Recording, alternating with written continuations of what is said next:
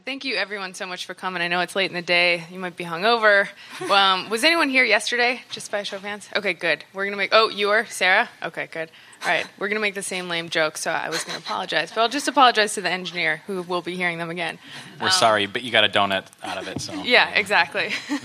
so um, thanks so much for coming. Uh, Curious City, you may know a little bit about it by the end of this presentation. Hopefully, you'll know a lot about it. We're going to drill down into the specifics of audio, seeing as how we are at an audio conference here. We think of it as a model, kind of an editorial genre, and a process. And if anyone was in Alix Spiegel's um, presentation today or yesterday, she's talking about tweaking things a little bit, how T TAL tweaked, you know, the sound a little bit or the approach, and how Radiolab has tweaked that. I see us as tweaking the process of reporting, the very starting points of it a little bit, so you can look at it through that lens as well as I'm sure many others as we go. Um, if you are a tweeter, hashtag our URL. Um, we're also our our, our um, handle handle. Thank you, Logan.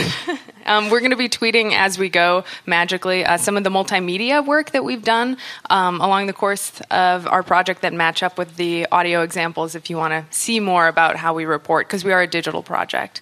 Um, and so, where we are, we are at WBEZ Chicago. You probably know a lot of uh, the programs that we do, such as This American Life, Serial, uh, Wait, Wait, Don't Tell Me, Sound Opinions. And we also have a really big podcast family. So, if you haven't checked it out before, uh, there's uh, somewhere along the lines of a dozen podcasts now that we produce on a weekly basis. Um, and the core team, you just heard our introductions. I'm the founder and senior producer. I'm Shawn Allee. I edit the project. And I'm Logan Jaffe. I'm the multimedia producer. And Sue did a great job mentioning this. So just so you know, Localore this is how we got our beginnings. We did not uh, we were not given birth to by the station, but with AIR's help, we were uh, incubated at WBEZ. And there are ten other projects around. If you go to localore.net, you'll be able to see all of them. They're terrific. They're all different. They all have lessons to be learned for multimedia producers, audio producers alike. And also, this is not because Sue is here, but seriously, join AIR if you haven't already. Uh, they are responsible for getting me through my 20s entirely on tape syncs and random other uh, Flotsam and Jetsam. But and I think there's a discount too if you join it at the conference. Ten percent off. Nice. Okay, so by way of just setting the tone and letting you know a little bit more about what we do, here's kind of a trailer video.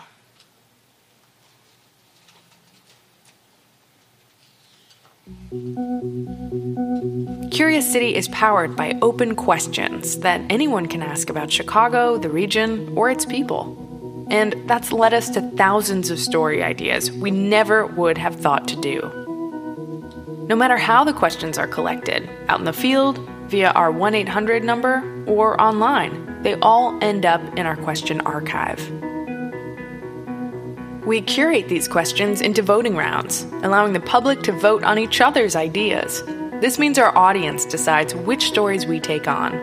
Reporting happens from the ground up, Observations and curiosities from the community become our stories. Where do I? Why is it called? How many? Why aren't they? Who decides what the? I was wondering. The winning question is investigated by a WBEZ reporter and by the person who asked it. We show our work as we go, so anyone can weigh in on what we're doing and finding. And often, the public ends up collectively helping us find what we're looking for. Hi, my name is Melissa McNeil. I am calling to report a parrot sighting. Anywhere between like 63rd and 35th. And my kids used to call Nichols Park the Parrot Park. WBEZ reporters, producers, and hosts have answered hundreds of publicly submitted questions. We find the best way to tell these stories. Sometimes it's radio. This is a different kind of format. Sometimes it's articles. Sometimes it's video. And we experiment with other formats like tap essays, comics, interactives, even songs. Only in Chicago.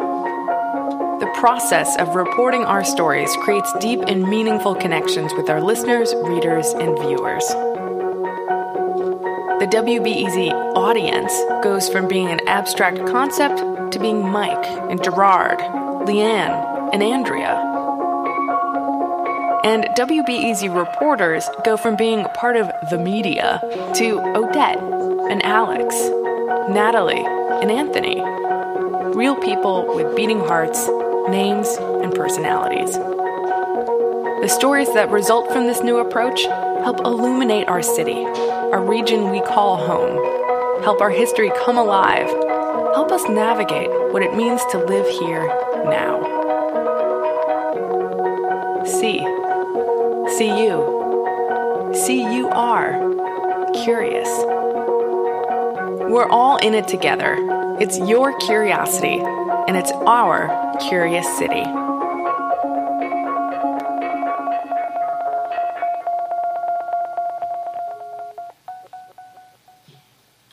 Just a brief explainer of, of what we do, and we're going to dive into exactly how we do what we do. Oh, thanks. Okay, so having seen the video, you may have seen lots of people wandering around with producers and reporters. Who are these people? These are the people known as our audience. And so we've actually been experimenting editorially over uh, the last couple of years of what can be done and accomplished in, terms of doing journalism for the public, but also in partnership with them in ways that we think that audio producers might benefit from in terms of storytelling. So that's the basis of our presentation. Um, I'm going to be running through a little bit of a few things that might be, seem very obvious to journalists about the quote journalistic process, more of a workflow, but um, it's an opportunity to understand what things we've actually been experimenting with. So, starting here, the thing to keep out, uh, keep your watch for is anything you see in red. And let's just start with the journalistic process here. Someone pitches a story. Hey, we're not just doing stuff willy nilly. Someone pitches something. Usually, it comes from a reporter, an editor, or a producer, right? Um, someone assigns that. Someone says, yes, no. We have limited resources at an institution like WBEZ, and you have to make sometimes hard calls about which things to do. All right, report. Someone goes out into the world, gets the interviews, gets the uh, uh, sound, um, does reporting, etc. And then click, it goes out into, you know, either through uh, radio, in this case, uh, we also do a lot of multimedia stuff. It goes out into the world one way or another, and then lo and behold, red, here comes the public now here they are, boom. Um, this is where the public now starts maybe commenting and maybe having a discussion around the thing that, you've, that your work has already been, has now done. We've been experimenting at Curious City um, since 2012 with um, inviting the public to participate in various ways all along here. Maybe not for every in, not every individual story has actually incorporated all of these, but our entire process is informed, and we experiment with at every step. So, for example, fundamentally, all of the things that Curious City does um, originate with the public.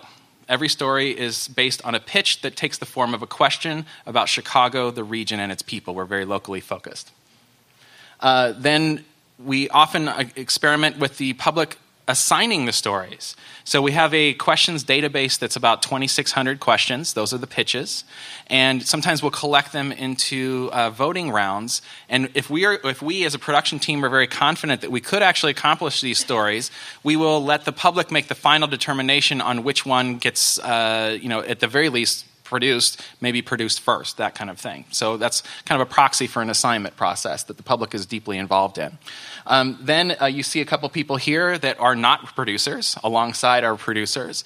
Um, we allow producers to um, participate um, with the question askers and they're along for the ride, as Jennifer likes to say. Um, show, and we also show our work along the way. Um, as we start reporting, we let the, the rest of the public know that we're working on something so that they can intervene with leads, uh, maybe uh, pushing us away from dead ends, that kind of thing. And we've benefited that, from that several times, and we've been experimenting on how to do this effectively. Um, we, uh, by the way, we produce multimedia products, um, videos, uh, web articles, infographics, as well as a podcast and uh, live segments on, on the radio. And the takeaway here is that we're always working with and for strangers. And this is not quite the same as kind of a crowdsourcing sort of thing where we're only, you know, hey, tell us your favorite restaurant to eat at, and everyone just kind of throws everything in one way. We draw individuals out from this crowd using various uh, technologies, and we identify pe- people to potentially work with, one individual at a time. And that's what we wanted to talk about today. What we have learned about this that we think audio producers um, should be aware of and maybe benefit from. The First is, is how these outsiders can change your processes, and the other is ideas for how you can involve them, very specific ideas.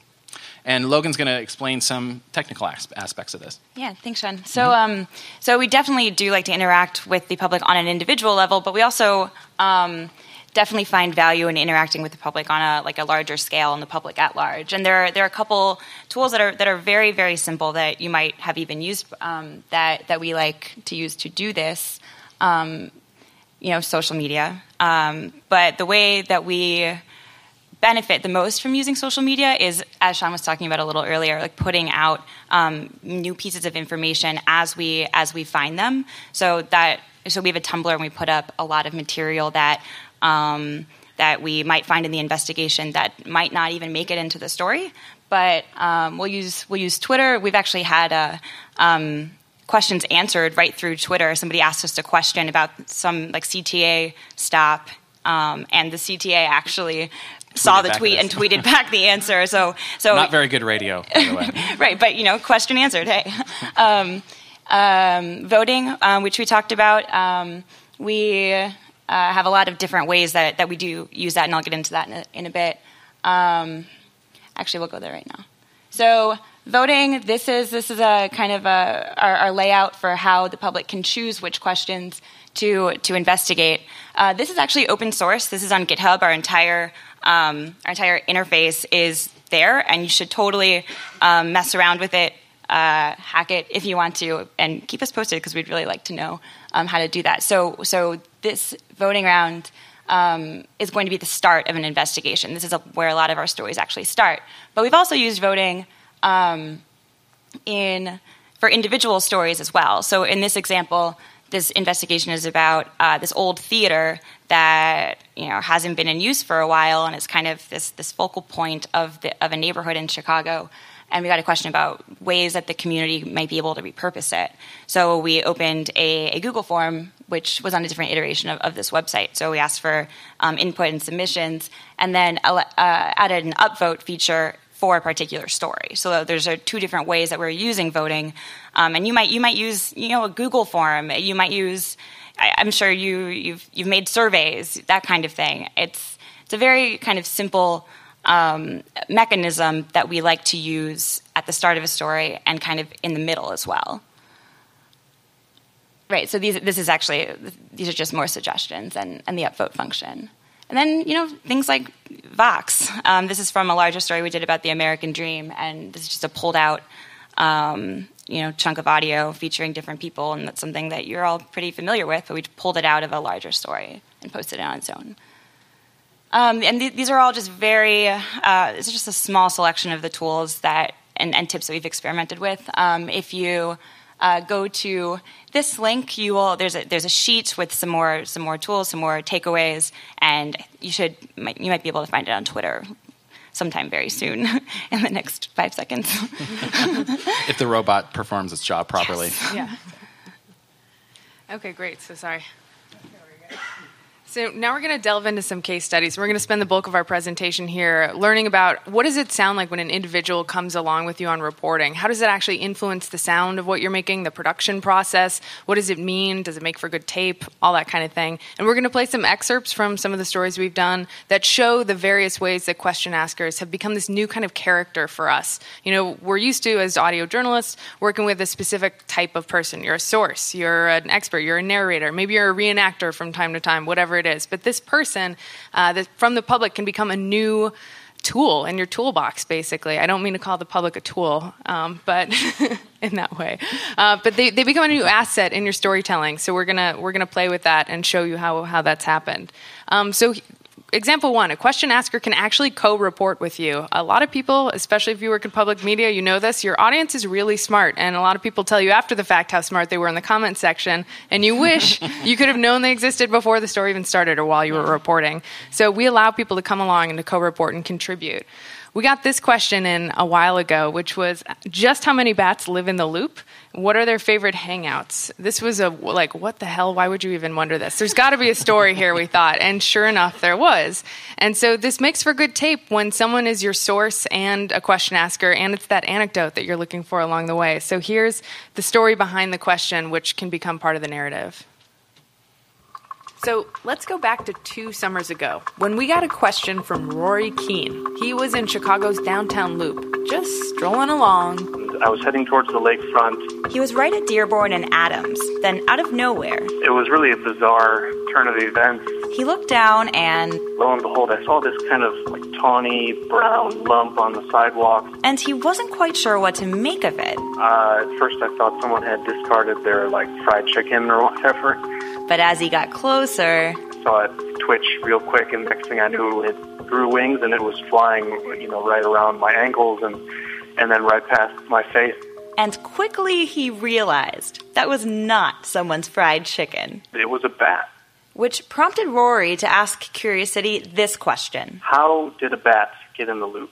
How many of them are down here? And where are their favorite hangouts? So right there, just someone has a great backstory to why they even asked the question, which becomes a, a kind of a meta narrative within answering the question. So with this report in particular, it took a while. Yeah. Um, so the timing was actually pretty good uh, for Rory asking this question because it turns out that the Urban Wildlife Institute in Chicago, uh, which is housed at the Lincoln Park Zoo, they were actually starting a study looking into bat populations and where they like to hang out. um, so, so that's that's Rory right there on the right, and that's Julia Kilgore on the left, and she's a researcher at the Urban Wildlife Institute. Um, the thing is, since they were just starting this study, there weren't any results yet, and the study was going to last um, a really a pretty long time, and we wouldn't be able to get any results for maybe two years, like a, a, year or two. So the story actually took about two years to report as we waited for those results to come in. Um, so uh, this this image is an example of some of the research that we got during that two year time that we would share with Rory. So this is actually a bat call um, in, a, in a given in a given location in Chicago. Um, but Rory stayed with us for that entire you know two you know two years, two and years. you know we just you know check up here and there. Hey, how are the bats? Well, we're still still wondering. Um, so yeah, so we would tweet with Rory here and there and just let him know we haven't heard anything. And along the way, he was like, "Have you heard of white nose syndrome?" We're like, "Yeah, I, I guess yeah, we, we've heard of it a little bit, but what do you mean?" He's like, "I think this should be part of the story." So he sends us some research. He's he's looking into it himself. And white nose syndrome, if you look at this cute little bat, it might look like it's got a fuzzy white nose. That was not from birth. That is actually a fungal disease that's wiping out bats around the country, decimating them. And he said, you know, I think we should really put this in the story. So as we were talking about the relevance of his story and the reporting that he was doing with us, we decided, you know what, you're right. We want to make this part of the audio story. So um, when we started the story, white nose syndrome hadn't yet reached Illinois, and by the time we ended it, it had. So it had this other importance as well. So mm-hmm. this was something that Rory helped shape along the way that we may not have uh, put in there because typically we try to keep to exactly what the person asked to keep our stories from cycling out into like 10 part series just having some sort of focus but he made a good argument for it and so sure. we incorporated it. And something to note too is that um, because he asked that because he steered us in that direction it actually affected what the answer was going to be and where bats hang out. So there was some sort of stake added there too because white nose syndrome wipes out mass populations in certain areas. So so here's kind of how this sounds like and translates to audio What's really exciting about what we found so far is all seven species that you would find in northeastern Illinois are actually using very urban Cook County, like living right here in Chicago, is really exciting. And especially that some of those species are the species that are affected directly by white nose syndrome. White nose syndrome. It's a fungal disease that affects bats when they're hibernating. It's spread to millions of bats and has already killed millions too. Sometimes white nose will kill 98% of bats in a given location. That means finding so many bats living around our area, well, Lehrer sees it as a relief. But what's Rory's take? Remember, he had that freaky moment where he almost stepped on a bat. You know, bats are a scary animal to many people, but do you think it's scarier to not have them potentially around? See where you're going with this. yeah, when you come across something really puzzling, like white nose syndrome is, it, that's alarming. If it spells the end for bats, it's it's going to throw things out of balance for us. You know what we've done is impressive in one regard, but could it have all worked out without the contributions of even these tiny, erratically flying, illogical mammals that we call bats? Uh, no.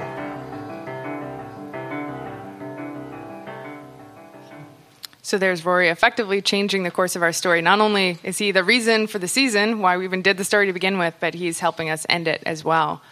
Um, and another thing that a question asker can do is become kind of the kicker or the Easter egg. So you've heard this if you've heard This American Life. Torey Malatia gets thrown around all the time saying all sorts of outrageous things. And that's a nice thing to have people still pay attention after the credits or maybe after underwriting. So that's something we will often use a question asker for as well to kind of get them in there, maybe a piece of tape that didn't make the cut for whatever reason.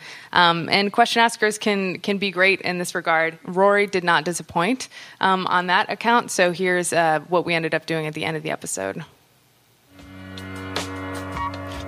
You know, as Herzog might put it in, in one of these forthcoming documentaries that uh, I'm sure it's on his plate, the world of the bat, it's both primordial and dark.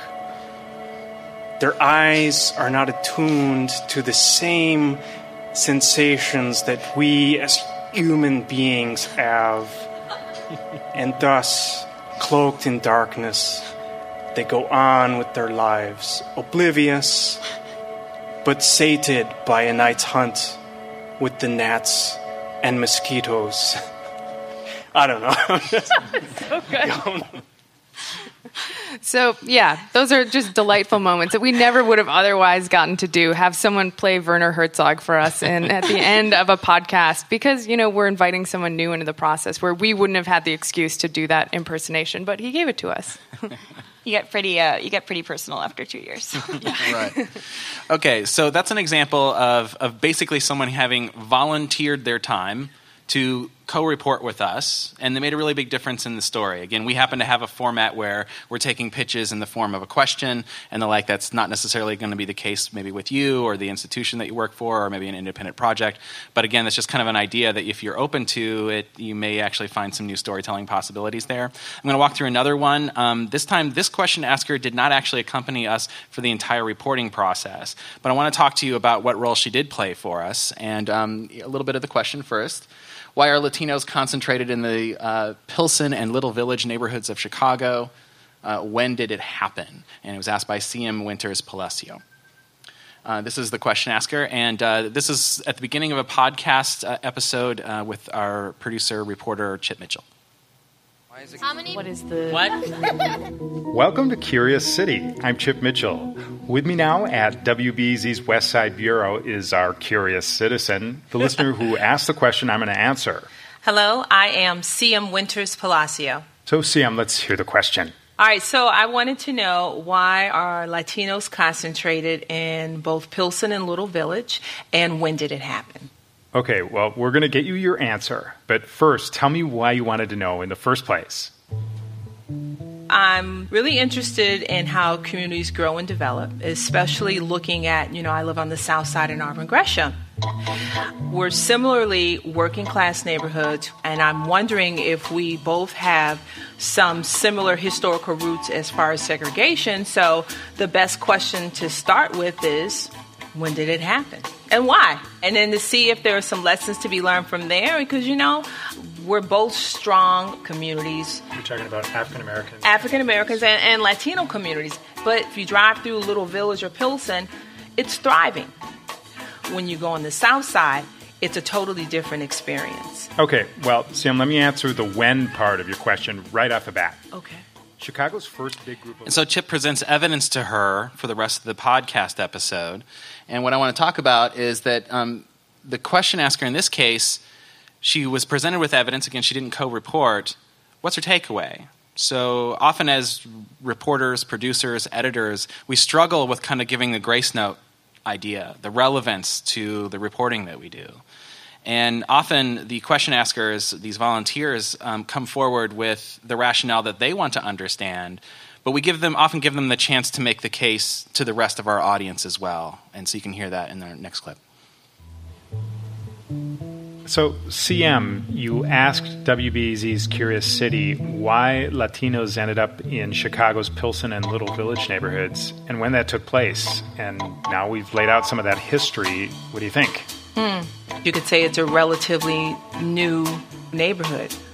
To me, what it does is it helps to dispel one of the myths is it's a community with long historical roots Because when you tell me that this just happened, you know, 50s, 60s, 70s, it's like saying it just happened. It's not like it's been around since the 1800s Right. or the early 1900s. You were hoping there were some lessons from Pilsen and Little Village for folks in your part of town, the South Side. You see any? You can build community anywhere. Yeah, and quickly. Yeah.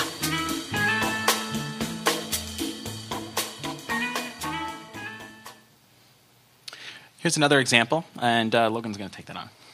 So yeah, another thing, another role that uh, question askers can take on is becoming an actual character in the story. Um, so we got this question from a guy named Dan Monahan, and he wanted to know how often taxis are pulled over and what their most common citation was. Um, and sometimes question askers can come to you with a, with an idea of what that answer would be. So I'll um, this next clip, that's Dan there on the left, um, and that's actually a well, we'll see the next slide. He's going to introduce himself. My name's Dan Monahan. I'm a paraprofessional in high school, and uh, my question was how often are taxis pulled over and what's their most common issued offense? I'm coming from a very defensive standpoint where it's like I feel like I've been endangered a few times by cabs as a pedestrian, as a bicyclist, and as a driver. Yeah, so so yeah, as he says, he's a bicyclist in the, in in Chicago. Has had a couple bad run-ins with uh, with taxi cabs in particular. And when he asked us this question, he thought that uh, the most commonly issued citation would be reckless driving. Um, so when we went out and reported this story, uh, the way that we did that was we had a, a reporter, Odette Youssef, um, and I was the videographer for this assignment, and we invited Dan to come along with us and go cab hopping in the loop one afternoon.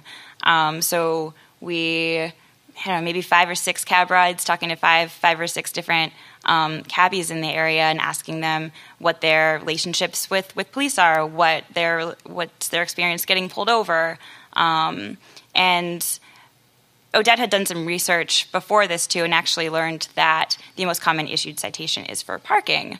Um, so that changed the story a little bit. And as Dan is with us in the car, you know, hearing these firsthand accounts, um, his, his attitude starts changing about what the answer would be, and also how he perceives um, cabbies in, in the city.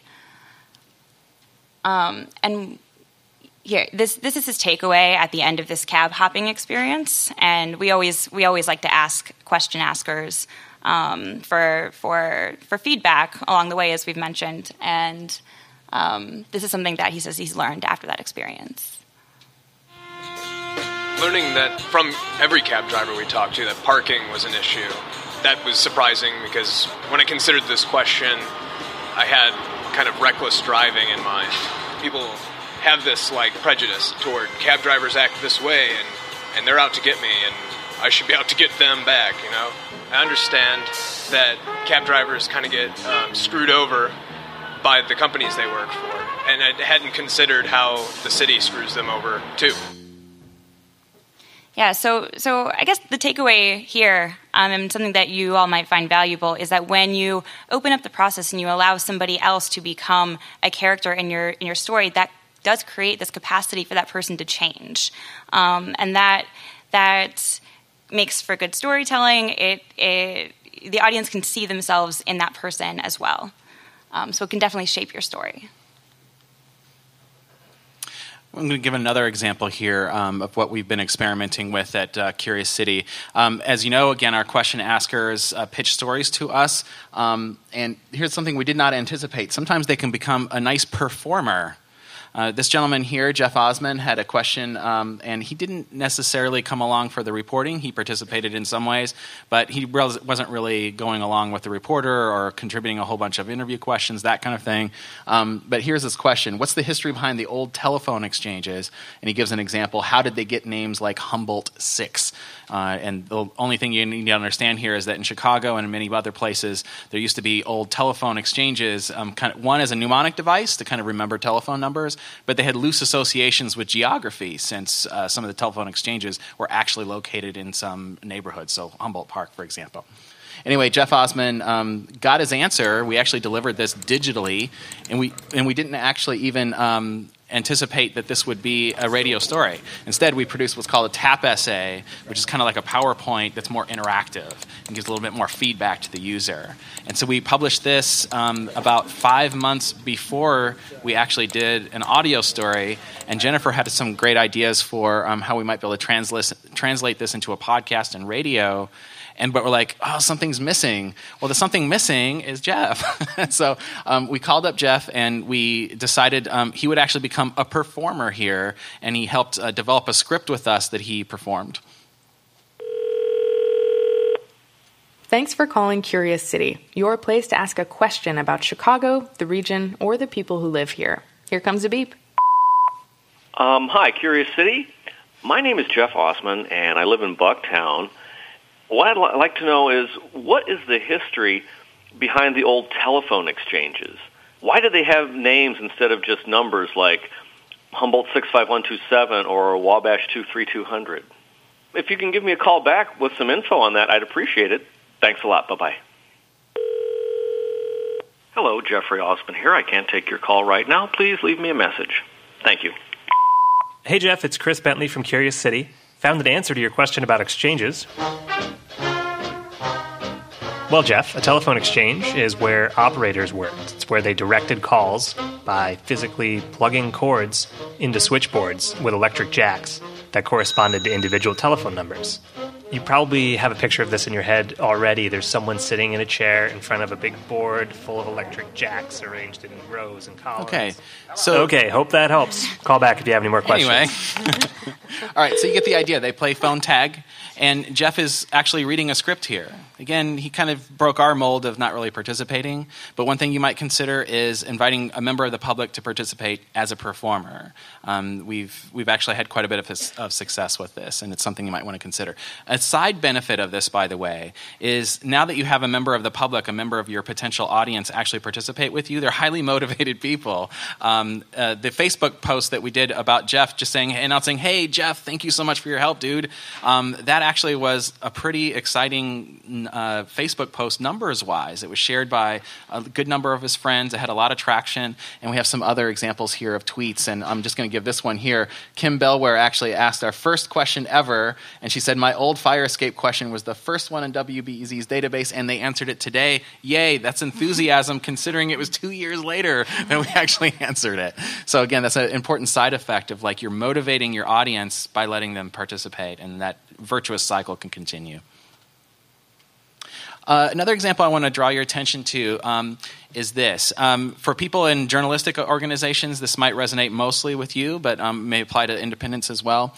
Um, a question asker or a volunteer can be the antidote for the drive by anecdote. And here's a, a, little bit of what I mean. The context here is the question When did the state of Illinois begin its ban on Sunday car sales and why?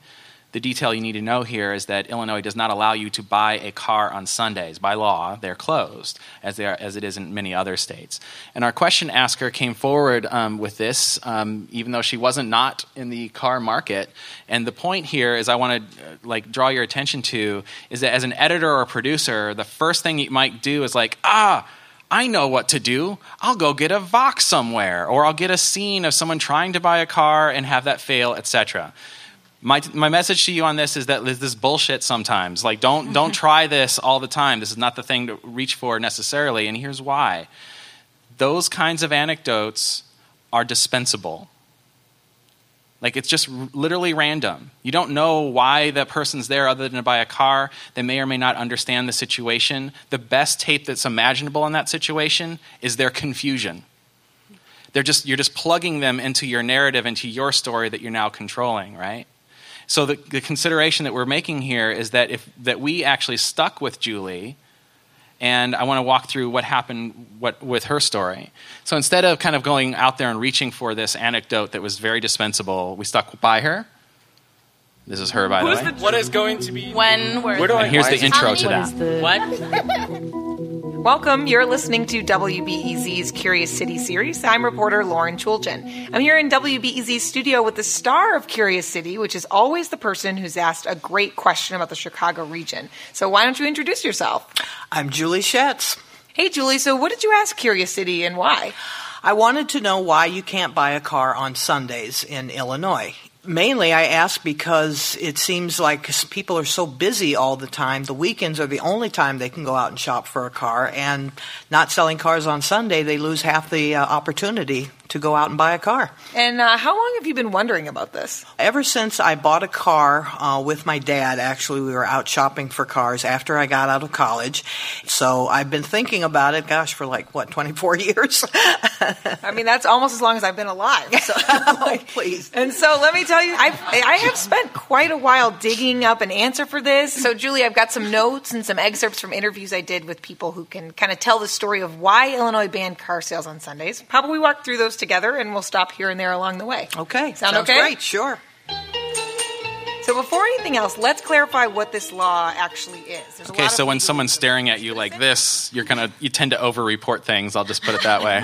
um, um, but the point here for us as storytellers is what happened next. We stayed with her, and instead of just plugging her in as the vox pop kind of person or a one-woman vox, um, we stayed with her. And here's here's what we think paid off.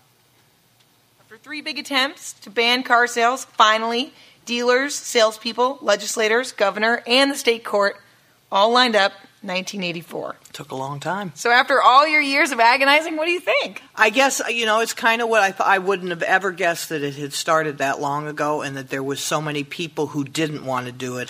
I'm still surprised that it's the only industry that there is. I mean, why not retailers? You know, why not close grocery stores? Why not? Well, you know, that's I guess that's my next curious city question. All right. Um, another, th- some other things to consider is that um, you get another set of ears on this story before it goes out the door. Someone who may actually understand the uh, has have heard some of the information that you actually already have in hand, and that's another editor role or producer role where you're just bouncing off. Hey. You know, an editor or producer going over this story before it goes out on it might say, "Hey, you know, isn't that an interesting fact that took you know 24 years for this thing to happen?" Well, she made that connection for us, right? So it's just another set of ears from people who are actually informed, not the pluggable person, but someone who's been there with you. Um, you don't necessarily need to hope for particip- participant feedback at the end of the process. You actually can get it ahead of time as well. Um, maybe she's not the perfect proxy for the public, but she's just as genuine as anyone else that you may have plugged in in a more Voxy kind of format. Another consideration is uh, these question askers and taking on this, uh, this format in this way may actually um, allow you to have people participate in your pitch process who may have vested interest in topics. And in this particular example, the question was can the new governor undo the approved same sex marriage bill? And the fact that you need to understand is that until recently, the policy in Illinois was not to endorse same sex uh, marriages. And then that changed. And then we were having a gubernatorial race. And then the question is would the new governor have the ability to do a switcheroo here? Um, and the woman who asked the question was highly motivated. And here's how this story began. But first, a question about Illinois' recent legalization of same sex marriage. It's a law that's particularly important to our first question asker, Chicago and Christy Pettit Schieber, and apparently to her girlfriend. She goes on Etsy all the time and she will pull up like hundreds and hundreds of engagement rings and then force me to look at the website and go, Do you like this one? Do you like this one? What do you think about this one? Okay, we know gay marriage can be a divisive issue, but Christy's question is pretty nuts and bolts about whether Illinois' new law is really here to stay. To find out, we spent hours in a studio together, we made phone calls, we asked a lot of questions. I'm going to play you some tape of what we found. Christy and I started the same way anyone who's looking for an Illinois civics lesson should start by calling this guy. My name is. Okay, so Christy is in it to win it, so to speak. You know that she's participating, she's doing some interviews and the like. And uh, these question askers we found have asked, at the very least, different questions than maybe our producers have. And we kind of feel that like her motivation and understanding an answer to this is uh, valid, interesting, and applicable to anyone on either side of the issue. But we may have stayed away from it if we had just said, "Oh, well, we need to start with a politician or an expert or something like that." This is Greg. Greg, hey, this is Alex Keefe, and I'm here with our question asker. Greg, my name is Christy Pettit Schieber, and I'm a WBEZ listener that has some questions. Okay, Christy, Greg, Greg, Christy. So, I'm going to go ahead and let, let Christy ask the question to you. Okay, so Greg, we've really answered the question, I think, for the most part, of whether or not the next governor could reverse the same sex marriage legislation that just passed. And my next question is Would any of the candidates reverse it? Nobody really would want to use the political capital that they would need to spend to bring this back up. There would not be an Okay. So there are challenges taking on this, of course, because involving another person in your process uh, is is just more complicated by its very nature. So we're just going to walk through a few of those challenges, and we can tell you any more along the way, especially uh, during questions at the end. But regarding this vested interest thing, we've we've seen this a few times during the process. So sometimes it's when they've asked a question, we can tell there's a vested interest there. Sometimes it's not until we've interviewed the person and said, "Why do you even care?" Um, but here's an example. This can happen during a question asking process if uh, someone is submitting. Uh, this guy who says he's anonymous, but I know exactly who he is, has been sending me press releases for a year about Chicago's drawbridges and how he's the expert and how we should do a story on drawbridges. And I explained to him, look, I mean, the, the nice thing about this process is that you are protected from press release people because you're like, I'm sorry, no one asked a question about drawbridges, so we can't do it. We only respond to questions the public has asked. So Mr. Anonymous here, Patrick, wrote in, why do so few people realize Chicago is the drawbridge capital of the world and so often take these bridges for granted? It's like, huh, that looks motivated, you know? I was suspicious on this one too. Yeah. Like- but at the very least, he understood okay, well, if I'm going to be a PR person, I have to be sneaky about this at the very least and try and do this. But what's nice is that um, by asking people questions, this is something you can consider if you're, if you're thinking about this process as an independent or as a station, is that you can ask them right then and there, what makes you interested? Is there a good story? And right there, you can tell if there's an, a vested interest and you can make a decision as to whether or not that's worth, uh, you know, doing. And we're just transparent about it. Once in a while, when we do have people have, have a vested interest, we just let them know, let the public know this is why they care. I don't think we're going to answer this one though. Darn it. Um, so an- another challenge um, that we've come across is um, how to make good voting rounds and what, what makes a good voting round. Um, so what we do definitely okay. So when a question wins, we are committing to do that question. We are committing to do that answer in some form. So before we actually put those questions into a voting round, um, you're going to have to make some phone calls. You're going to have to do some research into all these things that you put in to make sure that that answer is is feasible, that you can actually deliver um, on on what that question is. So we'll we'll spend some time making phone calls. We'll, we'll look through our, our our archives to see if we've done um, anything like that before um, and and we'll talk with people. So this is an example of, of some of a voting round that didn't didn't quite go so well. So the question that won is is who are the tamale men? Um, and if you live in Chicago, you would know that the tamale men they're it's it's not like a like a group. It would actually be who are who is that tamale guy? Or, Yeah, they're individuals who deliver tamales to bars late at night. Right, like in, in coolers. So this person wanted to know who they are. And there are some problems with that because, for one, you are asking, they're hard to get in touch with and they're definitely hard to track down. Um, so you would be reporting on a story that you can't actually confirm you would be able to contact them before you, have to commit to doing it because it won. So, so that's one that's one issue with it. Also, um, they may or may some of them may or may not be undocumented citizens, and you don't really know that kind of thing ahead of time. So that's so being able to research and kind of vet what you're going to put into a voting round um, can be very challenging. Definitely. Also, people drop out of the process. You know, we'd like to invite people to come along if they're interested. Whenever they ask a question, we guarantee them if they have time and energy to come with us on some part of the reporting process. But sometimes they type in the wrong email, or they are in Europe for two months, or they don't answer their phone, or they don't really check their email. So we always commit to doing a story. Through, we we see it through, regardless if the person is involved or not. We prefer them to be involved because we think it makes for a richer process and a better final story. But people do drop out. They're busy. They have five jobs, seven kids and whatnot. So uh, you can't guarantee participation at every point. This shit takes time. It really does. Um, it adds another layer of complexity, editorial thinking, production. Uh, we just laid out an instance where we're vetting questions um, that aren't necessarily directly from reporters, they're from a member of the public, but then we have to add, hand that to a reporter or producer to see if we'd be able to do it in the first place, um, and then go back to the question asker, et cetera. One of the, my favorite questions is Have we interviewed the question asker yet? That might not even produce any actual audio.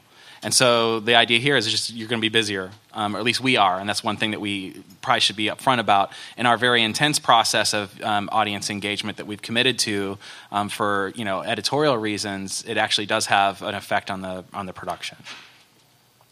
Another thing to consider is that you know making question askers aware or these volunteers aware of your process.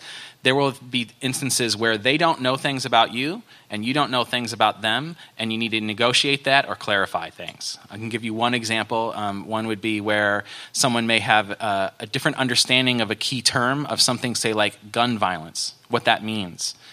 Do we include accidents with guns? Is that gun is that really gun violence? And so that can, can lead to a conversation about what they're how they're interpreting their question in the first place and that has consequences for how you have to report and produce right? So that's something to consider as well. If you're taking their contribution very seriously it's just as with another source you have some clarifications to do. And we've, we've we have found that sometimes we didn't do that um, and we learned the hard way. Another consideration is, is who is the question for? Um, is like we made again an editorial commitment to helping people you know get their questions answered. But actually they're also volunteering a story pitch for an institution that is a in- journalistic institution that has a cultivated audience. And our audience is a broadcast audience so it's limited.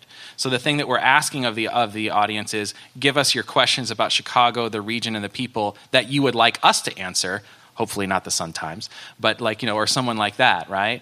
Um, so the thing to, for you all to consider is if we've been doing this and we've been learning about our relationship with our audience in Chicago, you may want to consider who you're doing your thing for. Is it your podcast audience? Is it your institution's own audience? Is it just for fun? What is it for? And does your question asker or your volunteer understand that as well? Because they you didn't want, you wouldn't want to make uh, a promise that it's going to be like on This American Life or something. It just you know this is for my whatever, and they literally may not understand that.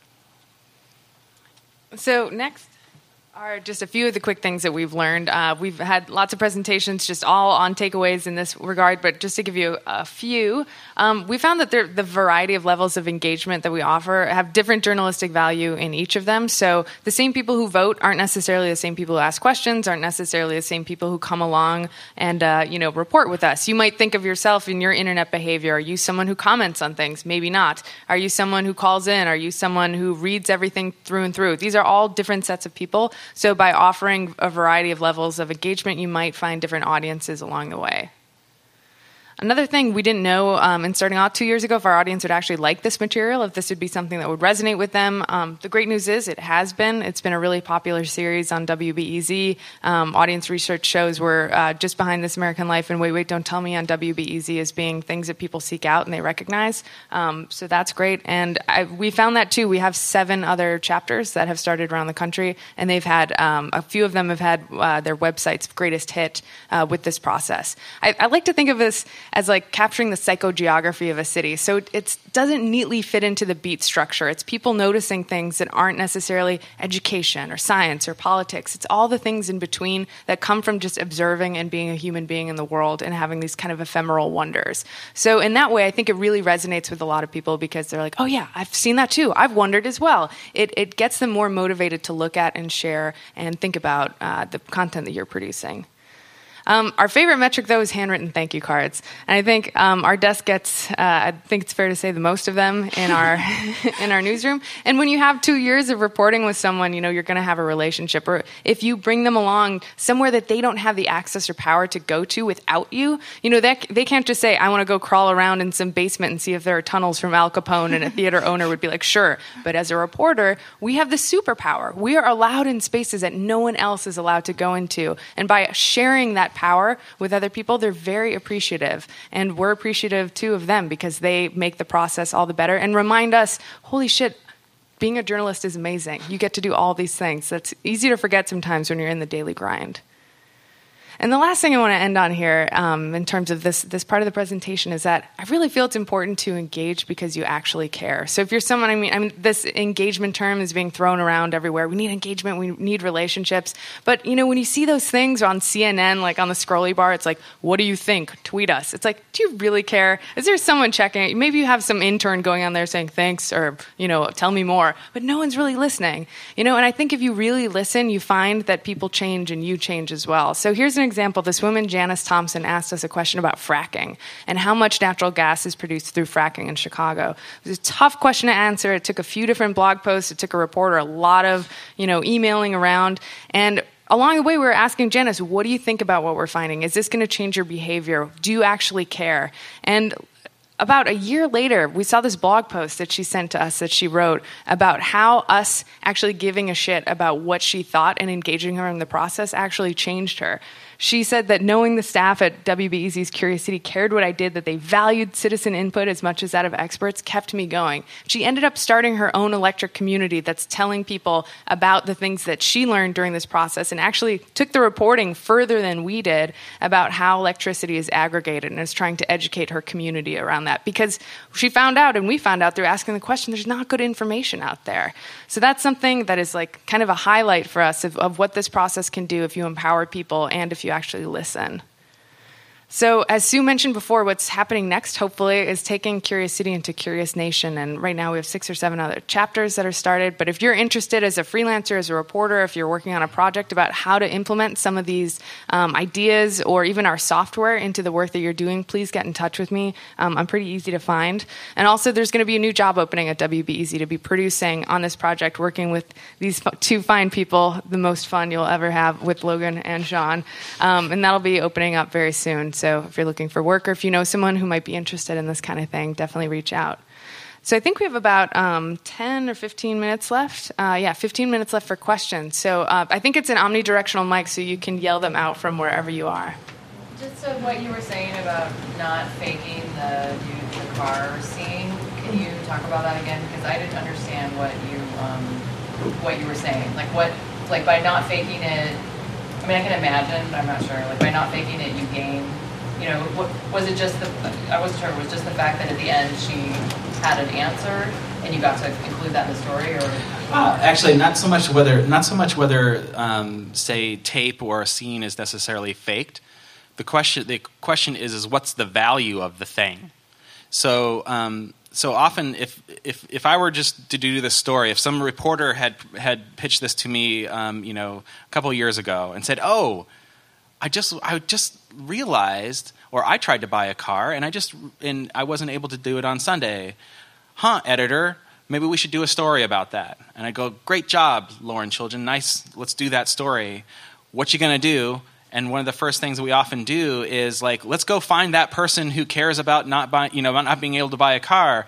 And you know, you can find those people if you literally just stake out a weekend at, at a car lot and wait for some sucker who's just as confused as this woman was about why it is that they won't be able to buy a car, what's the outcome of that? The best outcome you're going to have is, shit, I can't buy no car today. Golly, you know, that's it. That's, the be- that's as good as it's going to get because they're just as ignorant at the end of the story for the audience, from the audience's vantage point, as they were at the beginning.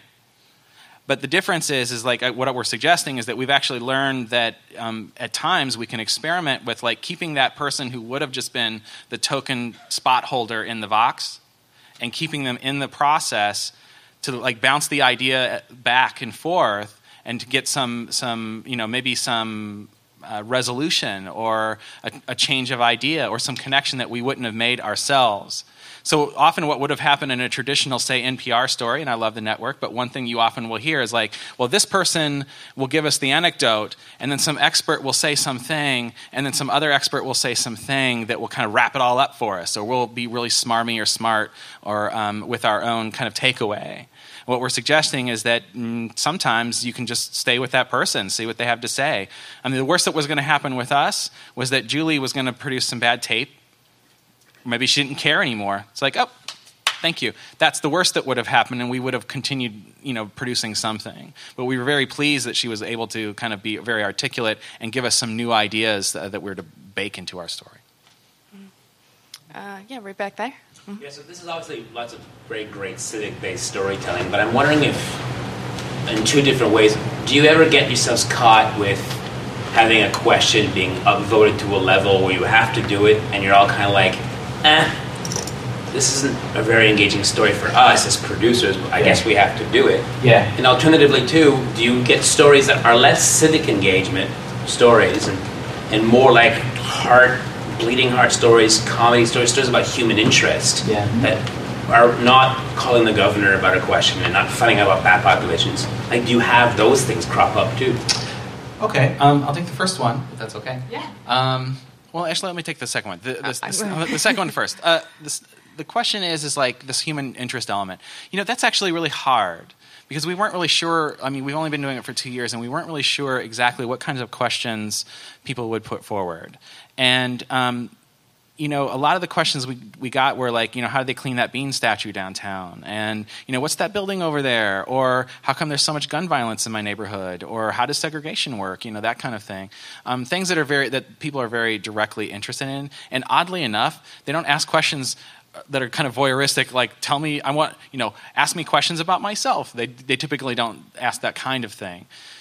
So we kind of thought, well, maybe it's the case that our audience really doesn't understand what we're, one, capable of doing, and two, what we're also interested in doing.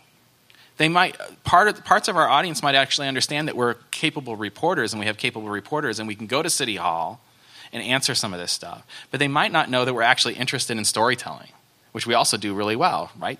This American Life, I mean, that kind of ethos is in the place. And so through social media and other means, we indicate to the audience, by the way, do you have any questions um, of being in someone else's shoes? And so we were looking for things like what's it like to be a bus driver? What's it like to clean windows? What's it like to live with poverty? And so, one of my favorite questions that um, ever went through this entire process was what's it like to live on minimum wage in Chicago? And that was the result of us making that call out to draw in stuff that we would be capable of and interested in. And so once we started asking some of those kinds of human interest questions, we got more of them. Yeah.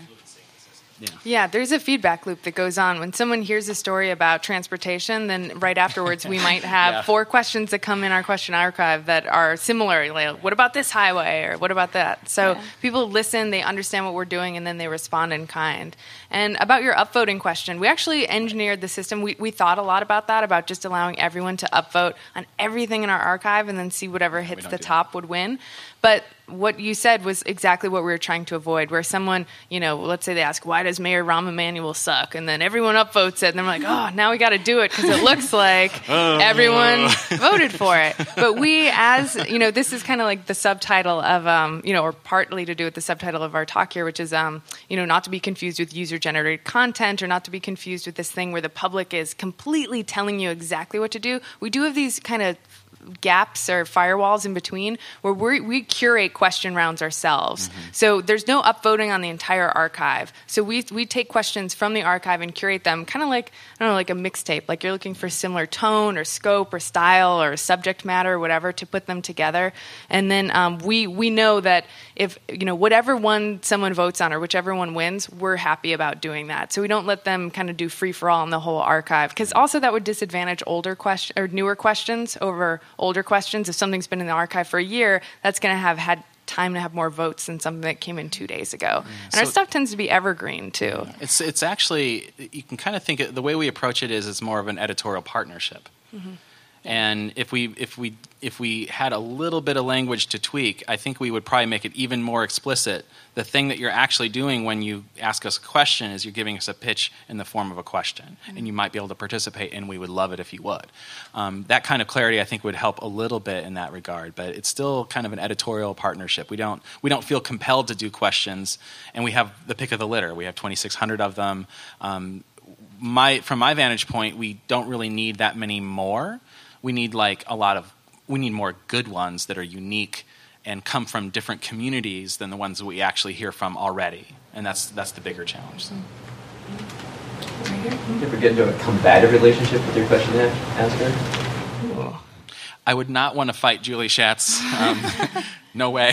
um, uh, yeah, sometimes. Um, in the in the uh, example I gave, where we were talking about gun violence, um, it's not that she was combative necessarily, but she she we were almost done editing this story, and I was like, "Good job, reporter, awesome." You know, what did the question asker have to say about that thing? And he's like, "Oh, okay, I got to call her," you know, because he wasn't part of our core production team, and so he, he's not necessarily engaged in the process all the time. So I had to remind him, "I was like, oh, check in." So we kind of gave her a little bit of the answer. She's like, "Well, wait a minute, like, what about all the gun accidents?"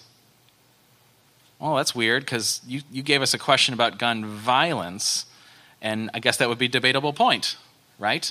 And even within our own newsroom, I had a different view than she did, even. And so I, I called her and talked with her for like 45 minutes about this before, before we went on air and after um, several times. There was one question asker who was very disappointed about a story we did that she thought was poorly reported um, about the cost of fireworks at Navy Pier. Um, but instead of calling us or, anything, she just wrote a blog post about how we suck, um, got a few things wrong herself, and you know, it's like, okay, well, you have a point on this thing. I'll, I'll investigate it. So I, I, tried calling her. She didn't write back or anything, but on occasion. But most of the time, you know, I think most people they run a gamut of how interested they actually are. And sometimes they're really gone to, to like they don't even care what the question is. They just want to be on the radio or they want to like have their picture on the website or whatever, and that's okay. Um, other people are it's like, eh, just give me the answer. Thank you very much. I got kids to raise or something like that. You know. But by and large, it's a very uh, usually non-combative, yeah. usually uh, very healthy relationship yeah. with people. We'll run into question askers at grocery stores and they'll give us hugs, yeah. and it's you know. and they're repeat customers, by the way. Yeah. Like some some people will ask multiple questions, and sometimes we've even answered multiple ones for them. Yeah. Yeah. Right here. Mm-hmm. Um, so the place I work for, we're trying to start doing this with generating questions. Um, for we report on energy in North Dakota and Colorado and Wyoming and we're running into this issue where um, in North Dakota in particular, like the audience is very small for public radio. I mean, it's a small state, but it's a very small percentage of the listenership listens to public radio. So we don't have this like huge base of people to draw on for questions, and it's not a super like tech savvy twit. Like I don't know a lot of people that tweet there. Um, so how do you do that in an environment where it's not you don't have this like great audience you can tap into like you did with WBEZ. We highly recommend Vox. Going out with your recorder, yeah. putting your gym shoes on, and just spending an hour to you know a whole day in a place that's pretty crowded. Maybe go to a mall or a plaza in a downtown area, or just find people. We actually really like going to neighborhoods where people are like, "WBE, what? Like, what kind of music do you play?" And we're like, "Oh, we're NPR. What's NPR?" You know, like we go to places where people don't haven't heard of us before, and then they get into the process and they tell their friends. And when their story airs, you know, there's 20 new people who have never heard of WBEZ before who are now exposed to it and who are coming to us, frankly, with different points of view than our common audience is. Mm-hmm. So I think just going out into the community, um, going to events, fairs, festivals where people are, and, and asking them for questions is a really good technique. Also, opening up your, uh, like a hotline too, if you have them, and, and being letting people know that you're open for voicemails. Um, we we have a our default set to collect questions from people who call in. Um, you know, not everything has to come right through our website. So even if you know if there's a bulletin board somewhere in like some some restaurant or somewhere that people hang out, just pin something up, leave a little leave a little note. We have bookmarks that we take with our call in number. Um, and our website too. Sometimes we'll gather questions in you know uh, in places where maybe the microphone's not really well received, and so I'll just write them down. Or maybe you might be able to get an editorial partner or a production partner of some sort that's in a place um, you know that maybe your reporters or producers can't necessarily reach very easily, but you have a partner who's, who's motivated to help get the issue on the radar somehow. And all you're really committing to is like considering these as, at least maybe as we do, as actual just pitches. That's what they are. Um, and you know, there's someone who understands that and is willing to help you to literally just gather them go to churches, synagogues, whatever, uh, union meetings, uh, gatherings of all sorts, and do it in person. Mm-hmm. We do that. You know, a, a, couple questions about newsroom logistics and how long this really takes. I mean, you mentioned one example where it was a couple years mm-hmm. from the time the question came in until you had a, a produced piece or produced pieces. So, what's a more typical or you know median timeline? That's one, and then the other one is, you know, I'm hearing some of your news folks on the air, like Chip Mitchell and Odette. Um, what's logistically, how does that work with the newsroom to get them into the process and break them away from the other stuff they're supposed to be doing? Um, yeah, with with the um, just so everyone's aware, WBEZ has bureaus across the city: North Side, West Side, South Side, and Northwest Indiana. And so your question involved two of those reporters, Chip Mitchell and Odette Yousef. Um, the newsroom element, um, well, in some ways, uh, we have a hard decision to make. Um, you know, this a lot of our stuff is very feature driven. Um, but at WBEZ, most of the reporters do all manner of things. They do they help uh, set up live talk show segments with tape. Sometimes they'll do short reports, spot news, and sometimes documentaries and long form features. So it's not at, at our station. There's not a division of labor of who does the long stuff and who does the short stuff. It's just are you available to do a story for me? And I just hash that out directly with an editor. And um, usually, what helps frankly, is um, that either I will actually be editing them, so I can kind of work directly with them, or I can actually offload some of the editing to their editor and their and their point because they actually have a little bit of a mission of their own in the bureaus to be out and be relevant to communities that are underserved by the rest of our WBEZ coverage. And so they have an interest that dovetails with ours sometimes. So they gravitate towards getting assignments from questions involving Chicago communities that happen to be underserved. Um, the other thing, your other question relates actual, to actual production. Now, with the bats example, we didn't literally check in every day with Rory. We checked in a few times, every couple months or something, yeah. um, to make sure that that study, the bat study, was done. Um, I would say, in terms of typical turnaround, the, the one thing you need to understand is that when we answer things, we actually produce a portfolio of products. Um, since we're not just doing radio, we actually start feature level multimedia production at the same time and those edits and that production is every bit as intense and sometimes more so than the audio. And so I would say if I had to compress a time of like an editor, a multimedia producer, and a reporter or, or producer, you know, for an entire question with all of the products that we currently do and the intensity that we do them, I'd probably say about two weeks total, uh, including my time as well but that's a lot. That's a lot of time. But the kind of edit, kind of the audience uh, growth strategy that we've made is after experimenting with kind of either easier formats like live debrief segments that are very quick, and we also developed a podcast. And we made a determination that our podcast sounded better when it was a highly scripted feature format, and it stood out a little bit in, in terms of the competition. And so um, the production decision was made on audience growth strategy and kind of standing out in a media ecosystem as well. And we thought we had more control in that way, and, I, and that was definitely my feeling. And so some of what you're hearing about the intensity of this is really just our decision of what products we want to make. Now, some of the smaller stations that are taking on or even considering the model, um, they don't have resources to do that at all. So the things that they've kind of settled for is like, okay, maybe we do a question every other couple of weeks or every other week. Maybe it will be on a set um, a number of topics. We take on anything, but maybe they only have a business reporter, for example, um, that kind of thing. So that's how that plays out.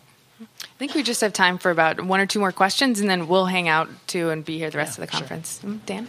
Just have a question on, on process. Uh,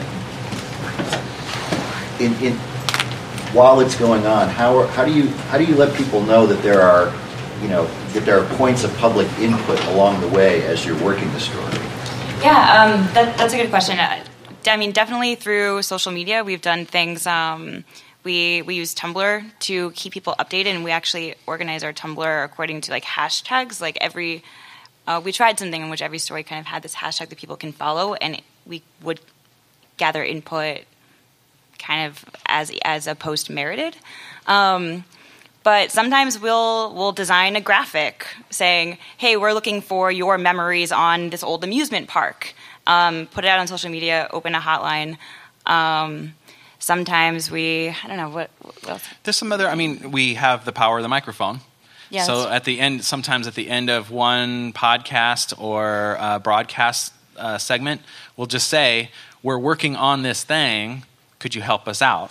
And sometimes that you know we this is the thing we're learning. It's not always successful. You know, there's not always a group of people who are who's really interested in saying help, you know, helping with say, um, uh, you know, how how did the Great Chicago Fire affect where the rich and poor lived?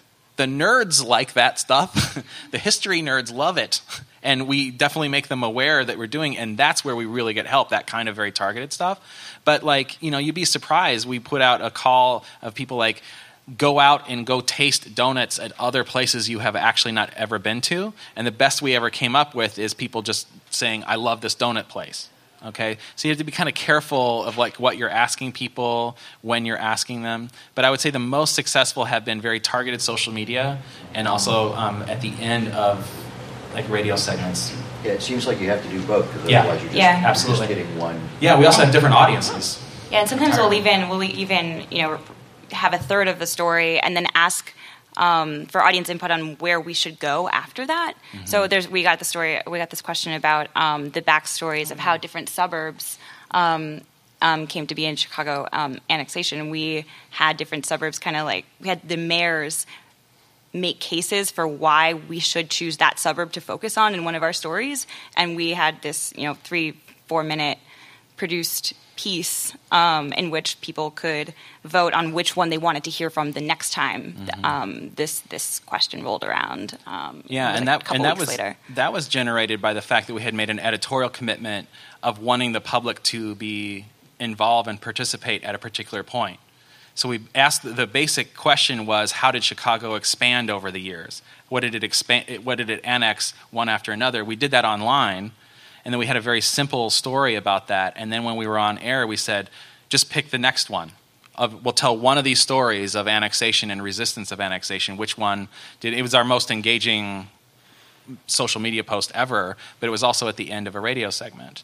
And then we did a story later on to follow up with mm-hmm. that. So I would say that like if you if you consider opening yourself to the possibility of breaking up your final story, just consider it's like, well, maybe there's a takeaway at each point and you can engage the audience at each of these and you can get participation along the way. Mm-hmm. And we, we tend to not we tend to sometimes talk about final stories, but for us it's not necessarily final. We may actually may do another thing and that's another entry point. So. Mm-hmm.